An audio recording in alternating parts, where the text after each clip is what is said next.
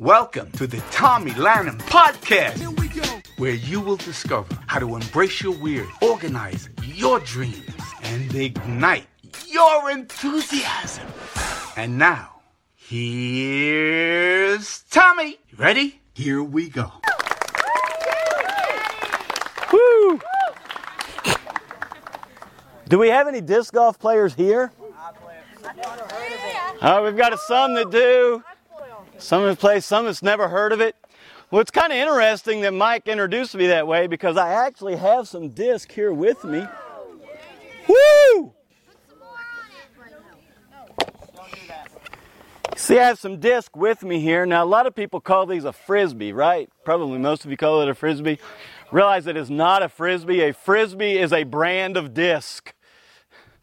It's like calling a copy of Xerox or something like that. A disc is anything that you throw, whether you're throwing it back and forth, which is called a freestyle disc. How many of you have ever played Ultimate Frisbee? Yeah. All right, a lot of you. Realize the actual name of that game is not Ultimate Frisbee. Does anybody know what the real name of that game is? It's just Ultimate. There you go. But I have actually a disc here that is using Ultimate or Ultimate Frisbee for the novice. But you can't use that playing disc golf because it's used for a different purpose. Matter of fact, in disc golf, those of you that have played, you have different discs for different things, right?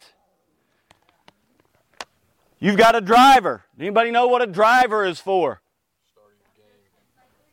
It's the start of your game. It's where it's where you you want distance. You want to throw that for distance. Now, you want to feel that? Does that feel like a regular frisbee to you? Feel the edges. It's like a plate. Feels like a plate, doesn't it? Feel the edge of that. Would you want to throw that back and forth and catch it? I would. It has good grip. That would break your fingers, okay? That is made to throw long into a basket. It is not made to throw. Here, y'all can pass that around if you want to. Just don't lose it. But then there's another disc. There's another disc called the mid range disc. Now, what do you think a mid range disc is for? Mid ranging. That's right. You're not close enough to putt, but you're too close to be driving. So you got a mid-range disc. Has a little more accuracy, but it gets more distance than a putter.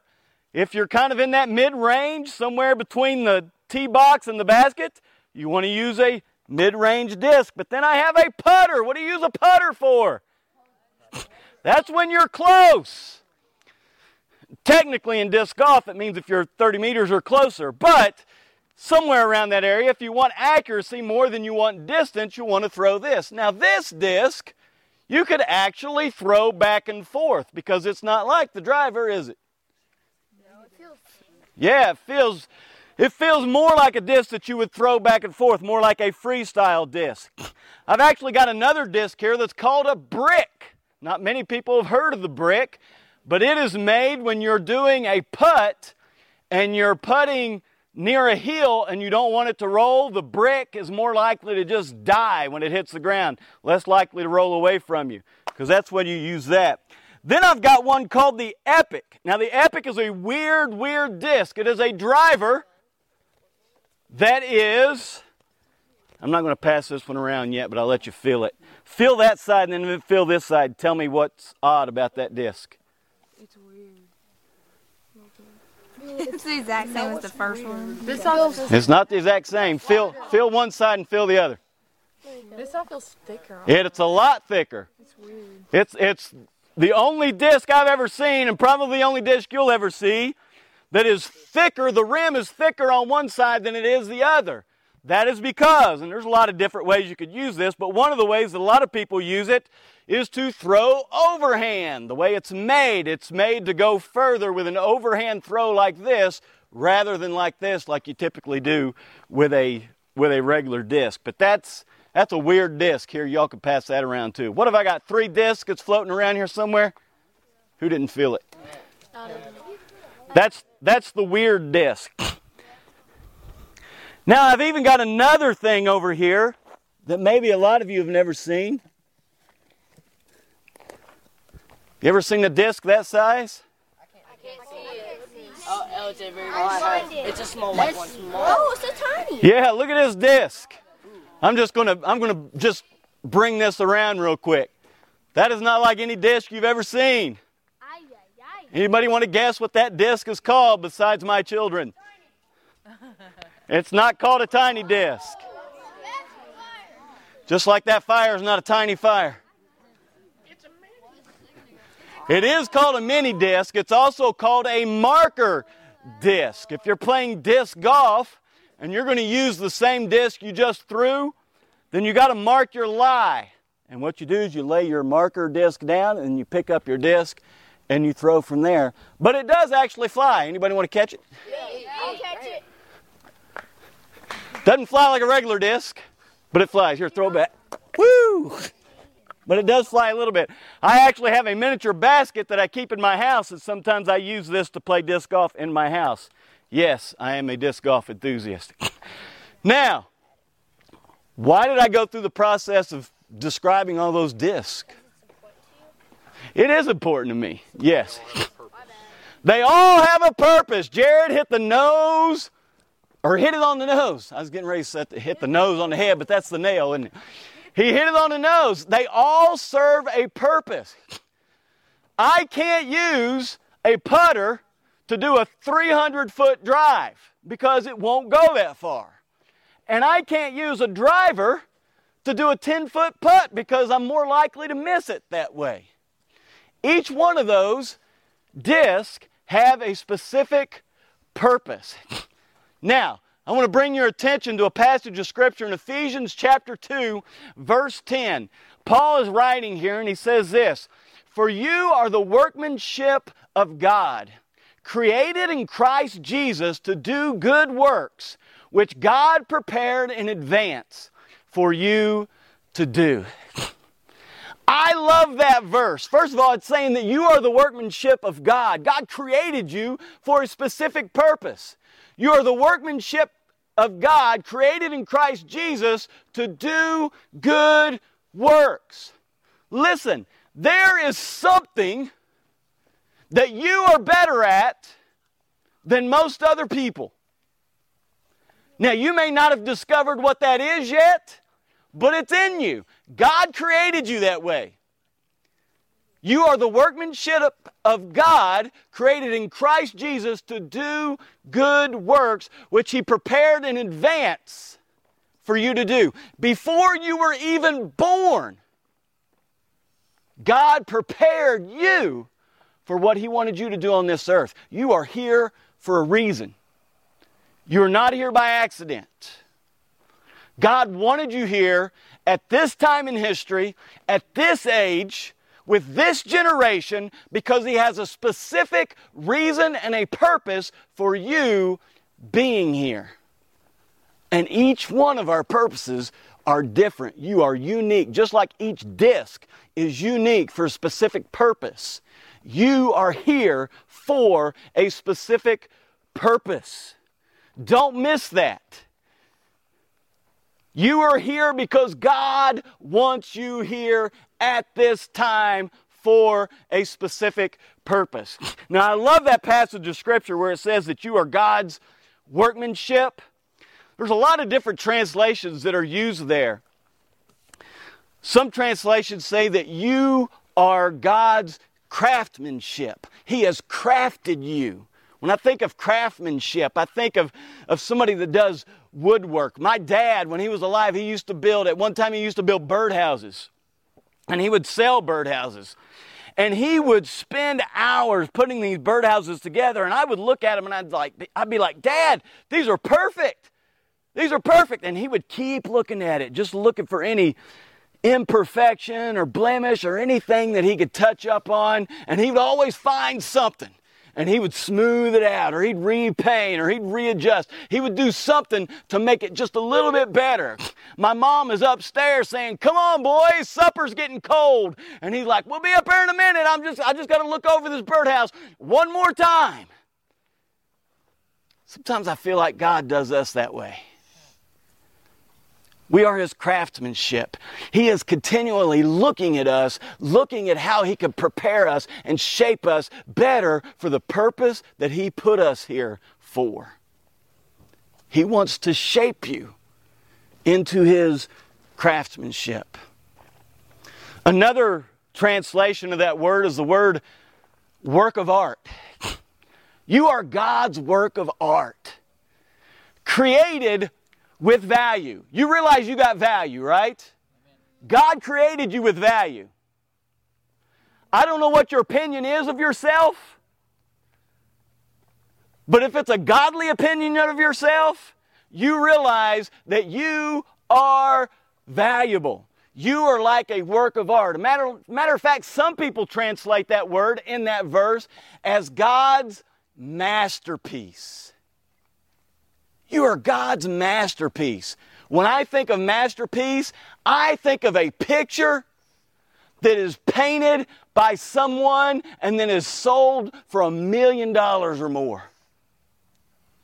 That's a masterpiece. And you know what makes that masterpiece so valuable? One of the things that makes it so valuable?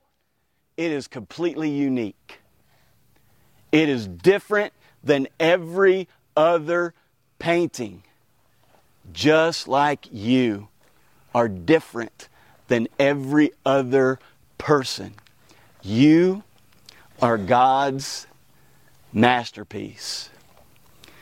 Now, the New Testament was originally, anybody know what the New Testament was originally written in? What language?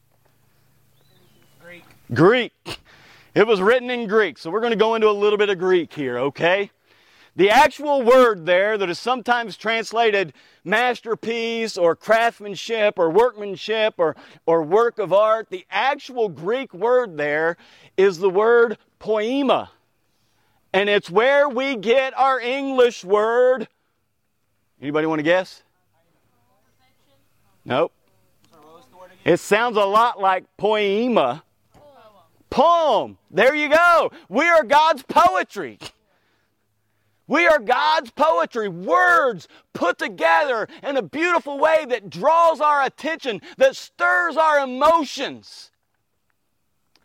Again, poetry, if it's good, is oftentimes considered a masterpiece. And that's what you are. You are God's poetry work of art, craftsmanship, workmanship. You are God's masterpiece.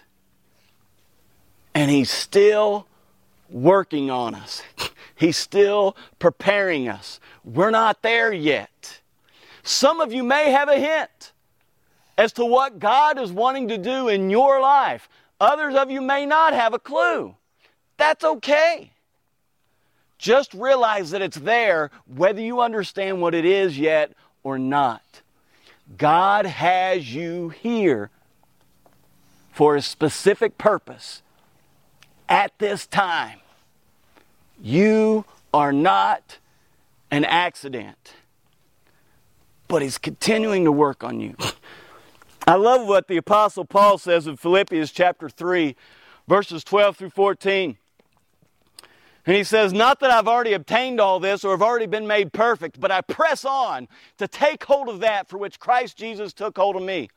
Brothers, I do not consider myself yet to have taken hold of it. But one thing I do, forgetting about what is behind and straining toward what is ahead, I press on toward the goal to win the prize for which God has called me heavenward in Christ Jesus. Paul is saying, hey guys, I'm not there yet. I'm still growing. God's still working on me. I am still under construction. He's still preparing me for more of what He wants to do in my life. But I'm pressing on. I'm not getting discouraged. I'm not allowing the past to hold me back. Because the past can do one of two things the past can either depress us or it can make us prideful. If we've experienced failure in the past, if we've done something and, we, and we've just fallen flat on our face, or we've attempted to do something and it just didn't work out, or maybe there's a sin in our life that we just continue to try to battle with and we keep falling flat on our face, it's easy for us to look back and just say, Man, I'm just giving up. I can't do it. Paul is saying, forget about what is behind you and strain toward what is ahead. But sometimes we may have success. We may be good at something. We may impress people. We may impress the people at our church. We might have a talent where they come up to us and they pat us on the back and say, "Oh, you're so good. You're going to be something one day. Man, you're going to you're going to really do something great for God." And we begin to get all full of ourselves. And that can destroy us just as bad as the failure can. We can learn from our past, but don't allow the past to hold you back. Forget about what is behind you. Doesn't matter what you've done, whether it be good or bad. Continue to press on. Continue to move forward. Keep that focus on the present and the future and what God is going to continue to do in you because realize you're not there yet. You are still under construction. But He has you here for a purpose so that you could serve Him in a specific way. When I was a little kid, I went to Locust Grove Christian Church. And I was a nuisance. I know that's hard to imagine, isn't it? I was a. Who said no? Thank you. I appreciate that. She lives with me. She knows I can be a nuisance. I was this little kid, and you know how everybody after church is over, they come down the aisle and they shake the minister's hand at the back door, and then they go on out the door and they go to the restaurant or whatever. Well, I would come down the aisle and I would shake the minister's hand, and then I would run back through the aisle and I'd fight my way through the crowd and I'd get back in line and I'd come back through. Jack Bunch was our minister at that time, and I would shake his hand again and I would go back through the line. I was causing problems and knocking over old ladies and everything. It was just a big catastrophe. And one time when I came through and I shook Jack's hand, and I, I, he must have been frustrated with me or something, I don't know. He grabbed me by the shoulders. I didn't know what he was going to do with me. But he grabbed me by the shoulders and he brought me over beside him and he said, How about you just stand here beside me and shake everybody else's hand as they go out the door? If he had given me a million dollars, it would not have meant more to me than that. And perhaps that was one of the many sparks that led me into ministry. It wasn't too long after that that I remember bringing home Sunday school material, and I would stand up on the hearth in front of our fireplace at our house, and I would stand up there and I would read the Sunday school material, pretending like I was preaching to my family. You see, even then, God was working on me. I was under construction. And you know what? Now, many, many years later, I'm still under construction. God's still working on me. I've come a long way, but I got a long way to go. I've got some failures in my past. I've got some successes in my past. I learn from my failures. I celebrate my successes, but I don't allow either one of them to hold me back. I keep pressing on toward the goal to win the prize for which God has called me heavenward in Christ Jesus. Because we can rest assured of this, and I think maybe you all have heard this verse this week. Correct me if I'm wrong. Philippians 1 6. Have they heard that yet this week? Philippians 1 6. It says, being confident of this, that he who began a good work in you will carry it on to completion until the day of Christ Jesus. You know what that's saying? That God will never give up on you. It doesn't matter how many times you mess up, it doesn't matter how many times you get prideful, it doesn't matter how many times you fall short of what God has called you to do, He's there to continue working on you because you are still under construction. We're growing, we're getting better, we're pressing on, but we're not there yet. We are under construction. Matter of fact, here, here's a good theme for us. Is this good? We are masterpieces under construction.